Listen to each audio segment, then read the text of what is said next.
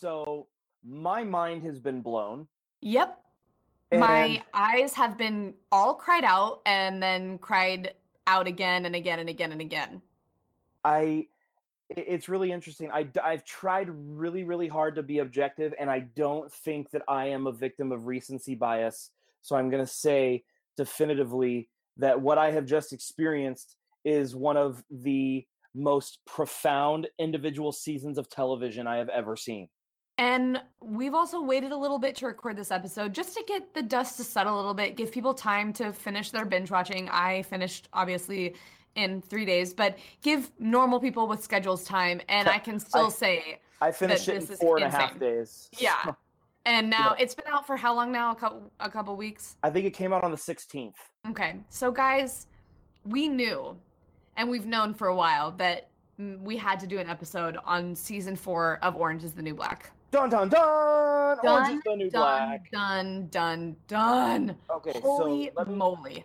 Let me just make a definitive statement. I've put this on my Twitter, but I want to put this out there on another internet medium so I can make it known that if, like, I Jenji Kohan is my spirit animal. Like, I, I want, I want so badly to clone her and put her in the creative writing rooms of so many different arenas of shows and movies. Yep. So that all of our art will be that much better, because that woman knows what it's like to promote equality, to write serious um, commentary, and also to infuse it with incredible humor and never once feel contrived.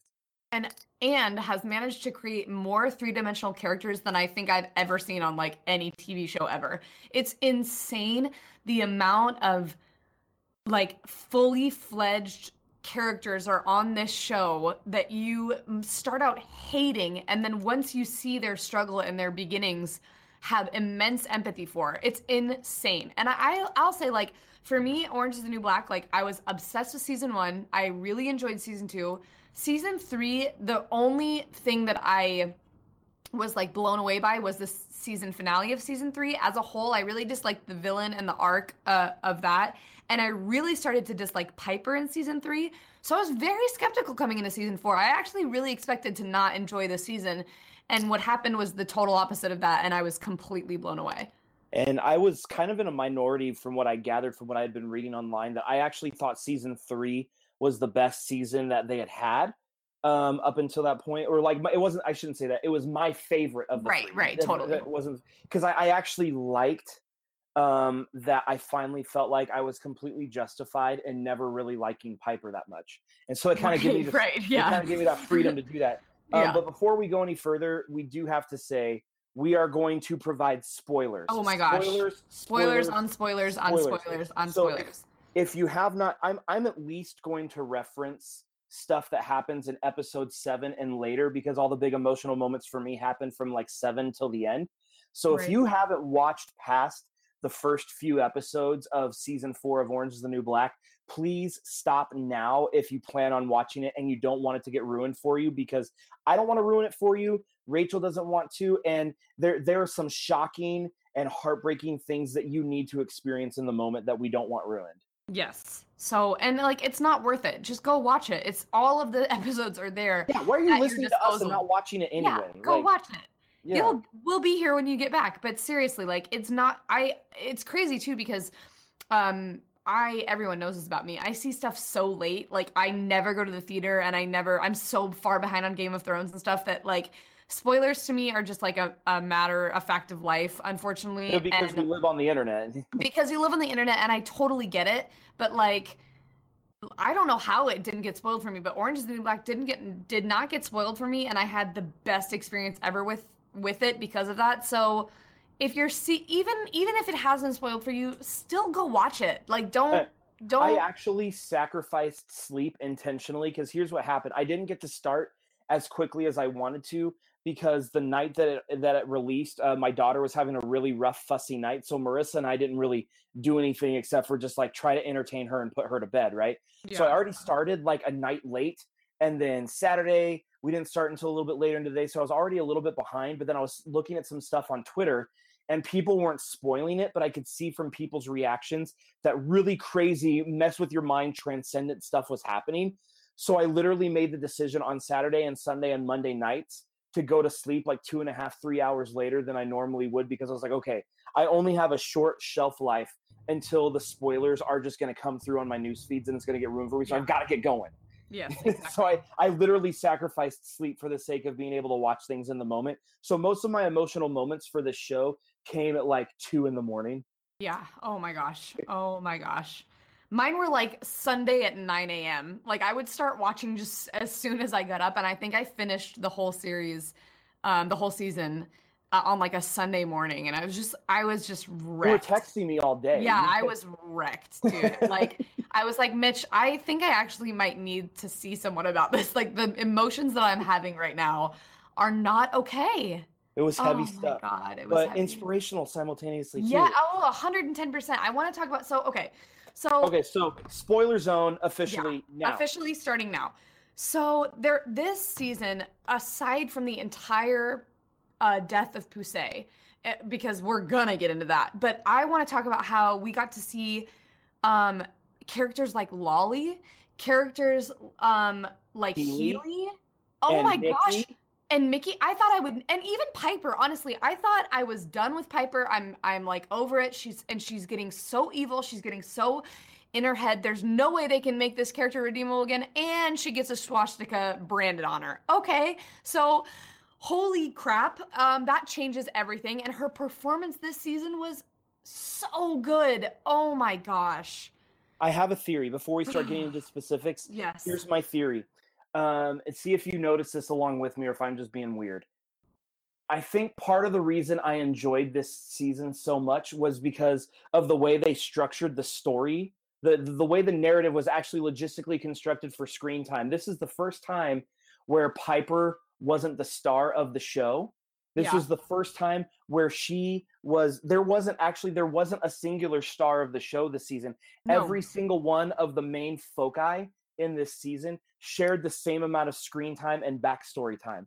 And it's the first time they've done that. And I honestly don't think that's a coincidence because like, it's really easy to, um, I, I get burnt out on the Piper stuff because oh, like, oh yeah, it's a privileged white girl struggling to be the privileged white totally, girl in prison. Totally.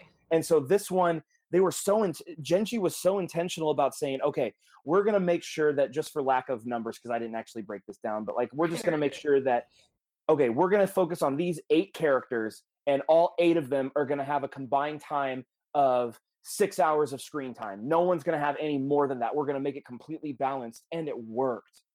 I don't know if it would have worked early on because we had to do so much character development to get attached to these characters, but that was, I thought, a brilliant move to keep the show fresh and moving with new ways without adding a ton of new characters or trying to come up with a weird shtick. They changed the formula enough by just saying, you know what? What if we just treat everyone as an ensemble supporting character because we're familiar enough with everyone by now that yeah. it's not going to matter. And I thought it was a brilliant move. It felt fresh to me, but I also didn't feel burnt out on anybody. Right. No, I, I it felt incredibly fresh. It felt like they were.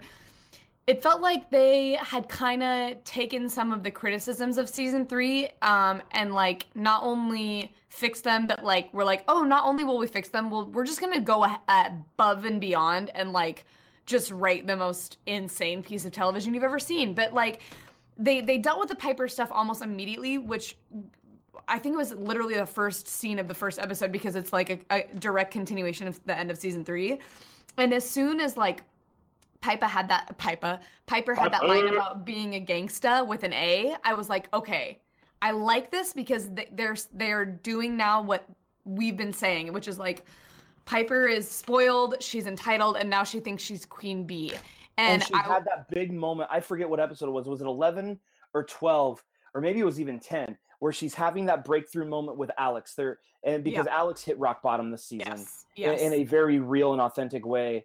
And she and again, Piper, I now love Alex, and I did not like her at all before. So and Piper had that big epiphany moment where she realizes, I forget what the direct line is, it was something to the effect of, "I was trying to win yep, prison. Prison. I was trying to win prison." That yep. was it. Like that. That for for that singular character, for her to realize that she had unintentionally created a Nazi cult. Yep. Yeah, yeah. And completely invaded the space of every single person she had ever touched in that prison before, either good or bad. She yep. literally had this moment finally where she's coming back together with Alex and realizing, okay, Alex is my true north, which again just felt right, even though they came together because their situations were so horrible. Yes. But they finally they finally discovered each other for their true north, for the right reasons, for for doing it organically. And it's in that moment with the right person, with her life on the line, and Alex being completely broken, where finally Piper realizes every single thing I've done has been trying to win yep. prison, and not one ounce of me has been rehabilitated. And I haven't, yeah, exactly. And I loved her her character sort of journey when she calls her brother to like tell him, oh my, please help me. Like I've, I she had just been branded with this, the swastika and in this terrible, it almost felt like a rape scene. It was so hard That's to watch. That's exactly and, what it was. Oh my it was, God. It was, it was just so intense. It was a permanent scarring, a permanent damaging, like losing, stripping away of your dignity, your innocence, yeah. and your pride. It was forever. It was and that is something that was just like, I was like, how the hell are they going to deal with this? What is she going to do? She has a fucking swastika burnt on her arm. It was just crazy. But I loved how Piper calls her brother, or I'm I am assuming originally to ask him for help, but you know, he's so he wants to gush about his new baby and and all these things that are happening in his life and real life. And she, real, she also realizes how much she missed that family exactly, connection. Exactly, exactly. And she just has to suck it up. Yeah, and it's past the halfway point of the season, and that There's was her no first back. interaction yep. with family. Yeah, I know. That's nuts. That's so nuts. But I think the biggest thing with Piper that we learned in this season was that um,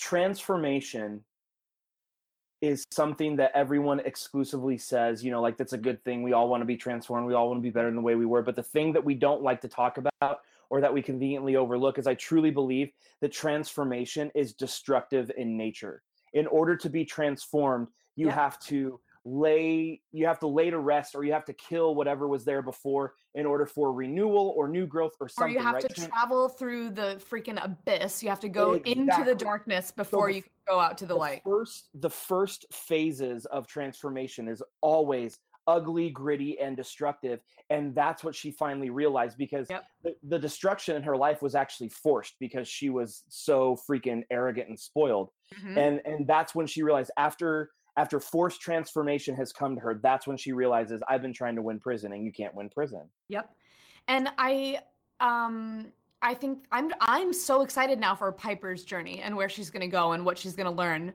Um, but I kind of like I want to move on, and I want to talk uh, about Lolly and her story. Yes. So oh the whole, um, I have, and, and maybe, uh, so I've got a lot of family history and emotional baggage tied up with um, mental illness. That is me something too. that really hits hard yep. for me. And, and I and hate seeing it portrayed. We've talked about that. I hate seeing exactly, it portrayed that, in a false way. Everything that you say about the movie Requiem for a Dream is everything that I feel about, you know, the way most entertainment portrays the mental illness side. Absolutely. It Absolutely. just gets under my skin. And so I want to say that the way they used Lolly and Healy and Healy's mother in this in this um, season, it brought me to tears because I was feeling those things that they were feeling, because I yep. was seeing I was seeing my loved ones in those stories. I was seeing that things were happening organically, and it's a slow unraveling. It's never a big,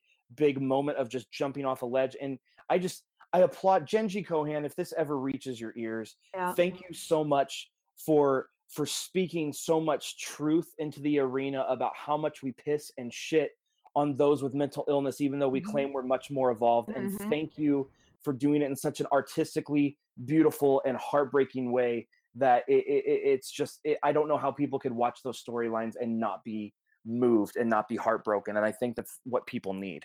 And I have to say, like you, you say, you saw, you know, family members in that character, and I did too, but I also saw, even especially since uh, Lolly's um, character was from Seattle, where I live, and we have an enormous, enormous, incredible homeless population problem. It's unreal. And it made me, every, every day when I leave my house or come home, I see at least three homeless people. It, it's, and I am talking about like within a few blocks of, of radius. And it made me look at the way that I look at them and perceive them and how I interact with them and where they're coming from. And it it was just tackled so beautifully in this character that I, again, did not expect to like. I thought that Lolly was so annoying, and I just didn't, I wasn't sure what they were going to do. And the the relationship that they tied in with Healy and her was just... They set that up perfectly. You yeah, got the backstory of Healy it was before perfect. You got the full backstory of Lolly, and then you saw them connect, and then you saw Healy crumble oh. when he realized that he unintentionally failed her. Uh-huh. And he, and he, because that was that was his redemption moment. He was going to yep. save his mother yep. by saving Lolly, and yep. he literally was going to kill himself. Yeah. Because... Oh. He, He felt like all he was doing was failing the important people that he was supposed to save. And he finally saw himself in this and saw how, because of what his mother did, how he has now been treating women and looking at women and looking at people with mm-hmm. mental illness or prisoners, and realizing how insane and terrible he had been. It was... I did not think that Healy could have redemption in my eyes. And the, the it's a true testament to the writing such, of the show, because he had talk such about a turn. Redemption.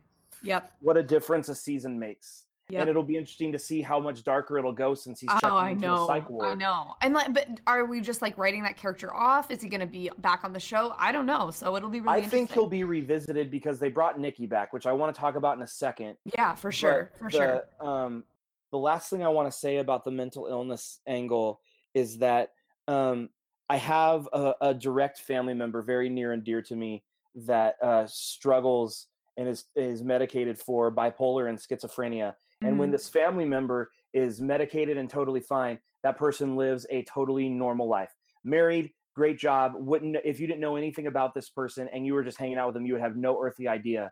But right. here's the thing. I've literally heard this person tell me on more than one occasion, the biggest problem with this is that I'm never able to trust my own mind if I'm oh. on my medication. Oh my gosh. And, th- and, and, and I'm telling you, I- I've seen a lot of movies. I've seen a lot of T V shows, and I've watched a lot of stuff. And I can say that this is some of the most authentic truth-telling about the the dark side of mental illness and how we sweep it under the rug that I have Ab- ever seen. Absolutely. Ab-so-freaking-lutely. And that's all I can really say about it without getting off on a billion tangents. But exactly. And yes. uh, I think at the heart of this show, I don't know what Jenji Kohan's purpose was for wanting to write this show, but to me, if you were to ask me, what is Orange is the New Black about? I would say, if I could sum it up in a nutshell, I would say um, Orange is the New Black is about learning to share grace with those people that deserve it, but we don't think they do. Yep. Like it, because... we have passed judgment on saying, I, you know, you are X, Y, Z. You're going to go here. And uh, yeah. All right. So let's, let's talk about um, Nikki, and then we can talk about Poussey and have our hearts ripped out. For I know. Right. I know. I'm like, I so don't want to talk about it. And of course we have to talk about it, but yeah, let's stall some more, because with Nikki too, because it, it deserves to be talked about, because with her and uh, Sophia, we didn't see a lot of them this season. And Nikki, Nikki's return was, we had some more time with and some more writing with and all that. So um, I was yeah. really happy to see Nikki back. I was, her again, we have to go through this heartbreak of her relapsing and her relationship with Red, and um, uh, and Red's, that scene where Red finds her in the showers and she just breaks down and, and apologizes for trying to control her and, try, and ba- trying to help her. That was some of the most authentic writing and acting by both of them. I was so moved by that scene, because I've been there. Truly, I've been that person, like, what did I do? What can I do? And there's nothing you can do. There's not, there's nothing. And that's why I will always love Nikki, because she, they, they, she's really, the, I mean, everyone struggles with addiction on the show. There's so much drug use featured on the show and in the prison. But with Nikki's story, it's so, it's so full-fledged and hashed out. And between the writing and and the actress's portrayal, to me, it's one of the most realistic um, portrayals of an addict I've ever seen. And how they deal with it is just, it gets better and better every time. I just, yeah, I totally have to applaud the writing and the performances, um, because it's not often you get to see stuff like that, and I'm just really grateful when it happens. Um, so just from a sheer dialogue standpoint, I felt this way before season four, but it definitely got cemented even deeper after season four. From a sheer dialogue standpoint, I've always felt that Nikki was the best written character. She's been the the, the way they do, they allow her to deliver her dialogue, the way they set up the stuff that she says, the way that they let her go yeah. in different directions. I, I just, she has the best dialogue and she delivers it the best. She's just yes. a, a, absolutely incredible. And the the thing is, is they've found a way to let you get, in my opinion, to let you get emotionally attached to her on a deep level, to a point where every time she has a big, I just effed up moment, it's really hard for you to watch, even though you shouldn't be surprised. Like when yeah. they took her away to Max the previous season, that gutted me, but it didn't gut me as badly as what I saw in season four. I believe it was episode seven when we find out that she's going to get to be brought back, but she doesn't know it yet. And she's giving up and she goes and she has to perform sexual favors for that uh, security guard at the Max prison in order for her to get her first drug fix in three years. And yeah. the way that they filmed that and the music that they used and the camera angles infusing with the montage of the other behind the scenes things happening to get her to come back. Like I, I was completely a mess. That was the first time of the three moments in the season that I was a complete mess, because I was like, I love Nikki. I want her to make it, but I know that this is who she is, but it's even more heartbreaking because I know that she's about to get this good news that would have gotten her through. Yep. It was that was that was some hard to watch, brilliantly filmed television. And I thought the scene in the in the cornfield with where they smoked crack was like so. It was so hilarious and so heartbreaking. Like mm-hmm. the way that they balanced the ridiculousness of it and the sh- the tragedy of it. And when Piper smoked crack, I mean, again, we have another moment in the season of like, how do you go back from this now, Piper? How do you re-enter your New York elite privileged life now that you have a swastika burned on your forearm and you've smoked crack in the cornfield at prison? Yep. It's just they keep upping the ante, and it's like, but they do it in a way that's that's not ridiculous. It doesn't feel contrived, and it doesn't feel like they're doing it just to do it. Exactly. I don't um, know. It's. It's been, and one little shout out to Yael Stone, who I just have a soft spot in my heart for. Oh, she is, love her. Can we just like, I know that her character isn't like one of those big pillar characters, but if anybody knows how hard it is to do some of those things she does in acting, and also knows that she's Australian. And I know, the, the, what the manic, that, that's insane. The manic extremes that she has, her acting performance in this season was just top notch. Yeah, no, I, and again, another... I just want her to, I want to shake her sometimes and just be like, girl, chill. Like, well, you know, her and Nikki belong together, but they won't. I know, I know. And, and I really like her husband so much. And I feel bad for this guy now because she's, she can't love herself enough to, she can't do it. She cannot deal. She, she can't deal. Uh, oh, incredible. I know. As we move into episode twelve, which is the episode, and if you're still listening and you haven't been thrown off by the spoilers, that means you know what we're talking about. But let me just say this. I didn't realize going in about a very important detail that I thought would have come to me before I watched it. And so after I saw it, it blew my mind even more because I found out after the fact. But I don't know if you knew this, Rachel. Matthew Weiner directed episode twelve. I, I, that's, this is so funny because I literally was reading a Vulture article that mentioned that, and I had to Google it to make sure that it was the same guy, that because I was like, what? I had no idea. It was like the it was like the perfect convergence of like two of my all-time favorite things coming together. Is like Jenji Kohan and Matthew Weiner were like, yeah, why don't we work together? Like, and then the universe explodes. Yeah, I know. And they make the greatest like piece of television ever. Yeah, so you have Jenji Kohan writing and Matthew Weiner sculpting Uh, a single episode of television. That is what we call, boys and girls, perfection. And I want to talk about this entire, Poussey, this entire show, not just this season, but Poussey for me was literally always easily one of my favorite characters, if not my favorite. She is so damn likable. She's so beautiful. She's, she's so cultured, funny. She's, she's cultured. Gangster. She's intelligent. She is independent. She's just wonderful. The the everything about Poussey, I was like, she can do no wrong in my book. You know, like it was and just. I thought she was important. She, she may have been the most important character, just from the standpoint of we keep talking about how this show is about grace. It's about don't put people in boxes. It's about yeah. every human deserves love, even if they have done bad things. Poussey is the like she's the physical embodiment of everything good that they're trying to say about the yes. show, because she's the one that, and that was part of the big themes of the season, where she's the one where you just automatically assume, oh, she's black and she's hanging out with all the black hood rats. That means that she was born to be in prison. But yeah. then you find out she's cultured, she's intelligent, she's traveled the world, she's well-read, she knows what she wants, she knows how to take care of people. Like, she is the antithesis of people that are in Litchfield, but she happens to be in Litchfield. Yep. And that that that's it. That's that's the message we're supposed to get. So, of course, it's heartbreaking when you see see her struggle the way you did. And I want to really hammer home that that is not an unrealistic thing.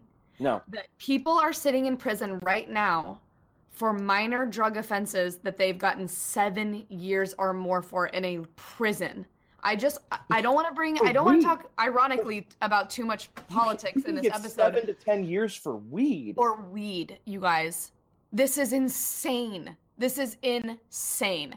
And, and, and Orange is the New Black, especially in previous seasons, let me tell you, from people that I've spoken to that have been in prison, they make it look really nice. And this was the first season that I think they were like, you know what, we're, this is what we're going to do. We're going to get, we're going to take it to the next level. We're going to get real with it. And we're going to hope that people can handle it. I think they, they littered in so much more comedy this season, ironically, than they have in pa- past seasons, or maybe it just hit it, harder they, for me because I desperately it, it needed, yeah, I, I were, needed the laugh when they gave it to wars, me. They were doing the Nazi thing. They were doing the mental illness thing. I mean, it was, they were just like, all right, let's do it then. Let's really do it then. Because we hadn't seen almost anything from like white supremacy groups. Those are in prison. We hadn't seen anything from overcrowding to the point that's happening in prisons. And the, the real heartbreaking thing about Poussey was that she, out of all the characters that we at least know, she was the only one that was actually going to be really successful and probably mm-hmm. not come back to Litchfield, because she had a job lined up. She had her career, like she had all these things going for her. And she and... was cultivating healthy relationships while she was in there. Like her and Taystee had, had probably the healthiest friendship relationship. And I want to talk about those, those actors outside of the show, because no one knew that Poussey was going to die. Until no they did. got the script. No one did except for her. They told her, and she knew the entire season. And guess what she did before everybody got that script?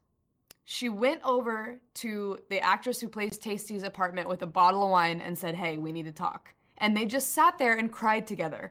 Mm-hmm. And that to me is just such a beautiful thing. And it to see the scene when it happens, I mean, I'm, I might start crying now because it literally, I was destroyed to see not only just Poussey's face as she's dying, but to see Taystee on the floor, just gut wrenchingly screaming and, and then utter silence. That I will, I, I'm never going to forget that moment of that, of that T V show, which sounds so ridiculous, but it's actually not. Like, it's actually a really beautiful piece of work. And Oh, I, I don't know, man. I don't know. It sucks. I can't believe she's gone. That that moment gutted me. I'm not gonna lie. I no. was a mess, but um, that that wasn't the moment that ruined me the most. The moment that ruined me the most was the moment that made the Poussey death happen, uh, which was yeah. the the episode before, when the guards make um, uh, Suzanne Crazy Eyes.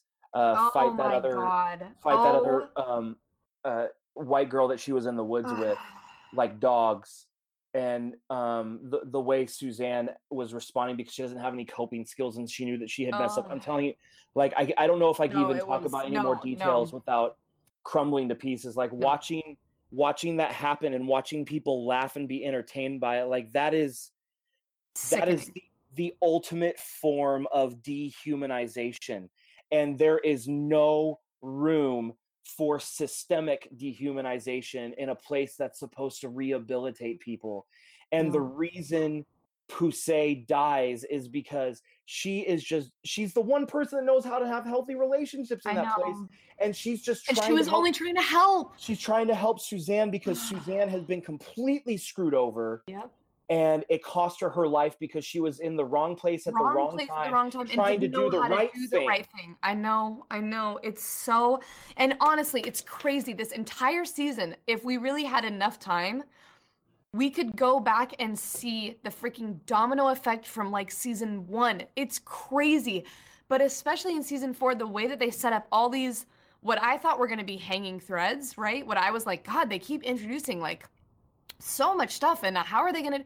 It was all a catalyst for this se- season mm-hmm. finale, and it's such again a testament to how good, because it's like a math equation. They were like, okay, we have to do this, this, and this, and this, and this to get here. We have exactly. to have this, and we have to bring this from the second season. It's crazy. I, it's like a beautiful mind in the whiteboard when you. I just read, I read a, an interview on the New York Times art section. Um, This was published, I think, the Monday after the show hit on Friday. So it was it was pretty pretty recent after the show started. It was an interview with Poussey and the one person on the writer's team that was responsible for crafting that aspect of the narrative. And um, it was an incredible back and forth. And basically what they were saying was Jenji came into the writer's room at the beginning of the season and said, we're going to do Black Lives Matter. Yep. She said, I don't know how the logistics are going to look like it, but that's going to be an overarching theme in the show. And she said, someone is going to have to die because it's not going to mean something unless the viewers felt like it cost them something. Yes. And so Poussey, uh, the, the a- actress, I blank on her name, keeps... Uh, Myra talking, Wiley. Yeah, uh, keeps talking in this interview about how like she wasn't upset that her character got killed off because she said, when I thought about how we needed to approach it, she goes, it made the most sense. Because yep. she said Poussey was the one that was level-headed. She was the one that you knew had the skills to survive. Yep. You weren't worried about world. her. You weren't worried she, about her. We weren't worried about her. And then you knew that she was headed to good things because she got a job. She was connecting with people and everything. And that's what makes it so heartbreaking. When, when a kid is gunned down because he's wearing a hoodie while he's playing on his neighborhood playground.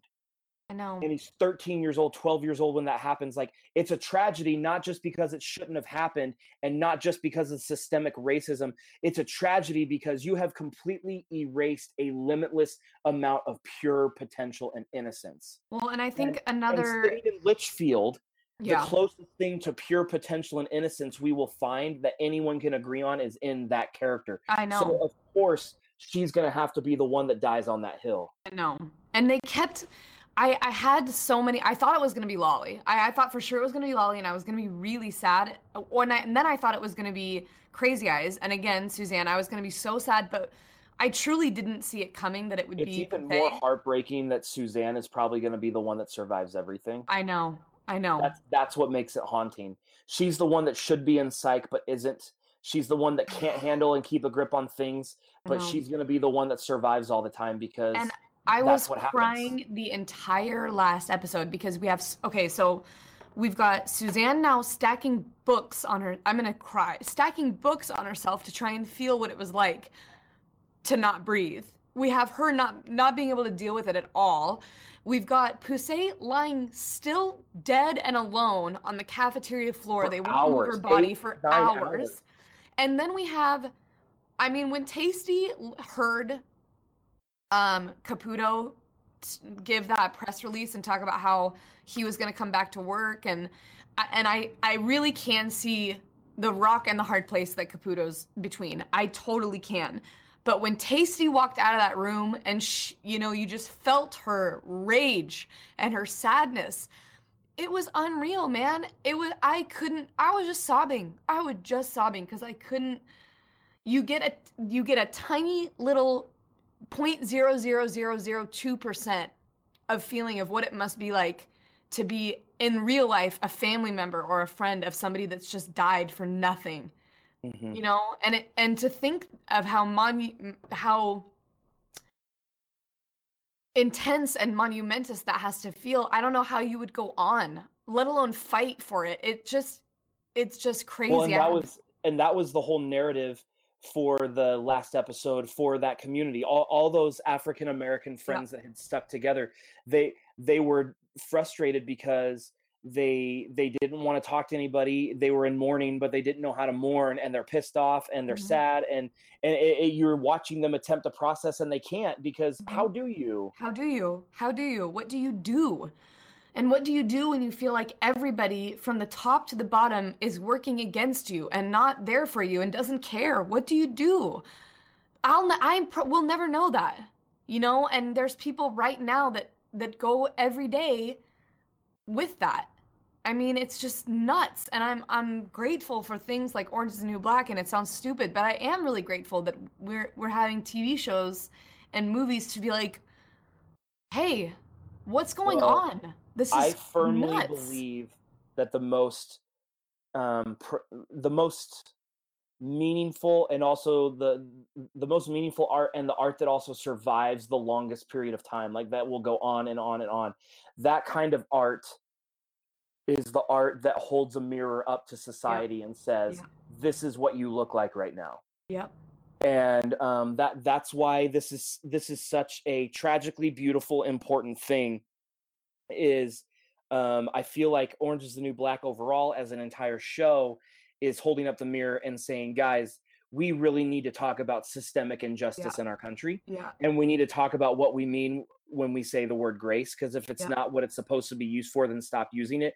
And stop then specifically in season four, yeah. um, I just can't imagine any other way. I, I can't imagine any other way those sensitive subject matters of mental illness and systemic racism and injustice could be tackled in a single season more beautifully than that, without feeling like they over they overbit, like they took they bit off right. too much so they could chew.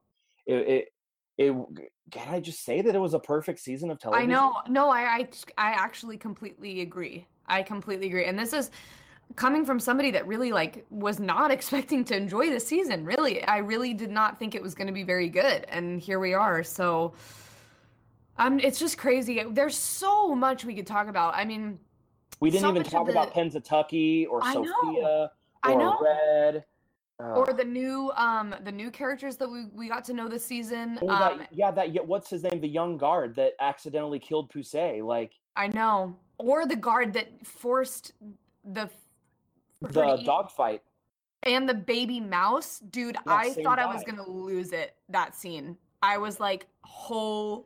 That again, that was another time in the show where I was like, I feel disgusting and uncomfortable, but like, yeah. I know that they want me to feel that way for a reason, and I exactly. have to feel it. Oh, or just like how so heartbreaking much. it was that that Soso finally became self-aware, oh, yep. and just when she's becoming self-aware and realizing what it's like to to have healthy interest for other people, it, it she loses everything. Yep. What are we going to see from her season five? You know, I, at this point, I have no idea. I have what no idea, but do. She's either going to be completely cold and lifeless in a corner, or she's going to be completely ruthless and go through a completely different character change. Yeah. I'm so, I mean, all I can say is one, what is the guard's name? Chubbs or Stubbs or whatever? Yeah. He's going to need to get his throat slit ASAP. Like, sure. He's going to need to die uh, very I soon love, or have something really bad happen to him. I would love Big Boo. Or yes. neck tattoo, older murderous lady to go yeah. and just get him. Just whatever it takes. Um, but I, I'm just so excited for season five. I really can't wait to see what they do. And regardless of if it's good or not, we have season four, and that was but, a yeah. It's, you it's know probably safe to assume it's going to be a touch of a letdown because yes. how do you follow perfection? I don't but know. I will yeah. say. I feel I feel the beginning of the season will be promising because holy hell, what a hangover. Oh, we we have to hold on to right now. I know, right? Oh my gosh. I can't wait to hear what you guys thought of the season. Please tweet at us. Let us know what your thoughts were. Blow um, us up. We want conversations about this. We want this conversations. Show. We want conversations. We want to know what we missed because I'm sure there's so much, but it's tough to really look past anything like past Poussey's death. Like it's so hard because once that happened, it was like it changed everything. So I'm excited to hear what you guys thought of the season, what you what stood out to you, what characters you want to see more of next season, what backstories, and characters that you missed. Because, you know, I was thinking of, um, remember that character that was um, the older French woman who had run like the cleaning service, and she found out that the girls were getting abused, so she killed the guy. Yeah. I miss her. You know, I miss characters like that. And it's, I, this show is just fascinating. And I, I, my favorite episodes are the ones where we get backstories. So who, who do you guys want to see next is my question. Definitely. So hit us up at starving critics dot com. Check us out on our page on iTunes. Um, give us a rate and a review that on what awesome. You think the podcast is doing, because that's going to help us get more listeners. And also, people tend to be very honest with those things, and we would love yeah. the feedback. Absolutely, for sure. We want to know what we can do to make it better. Um, anything that's not just changing our opinions, because that probably won't happen. Yeah, because Michael makes stuff, so I'm not changing. Yeah, yeah, that's set in stone. So.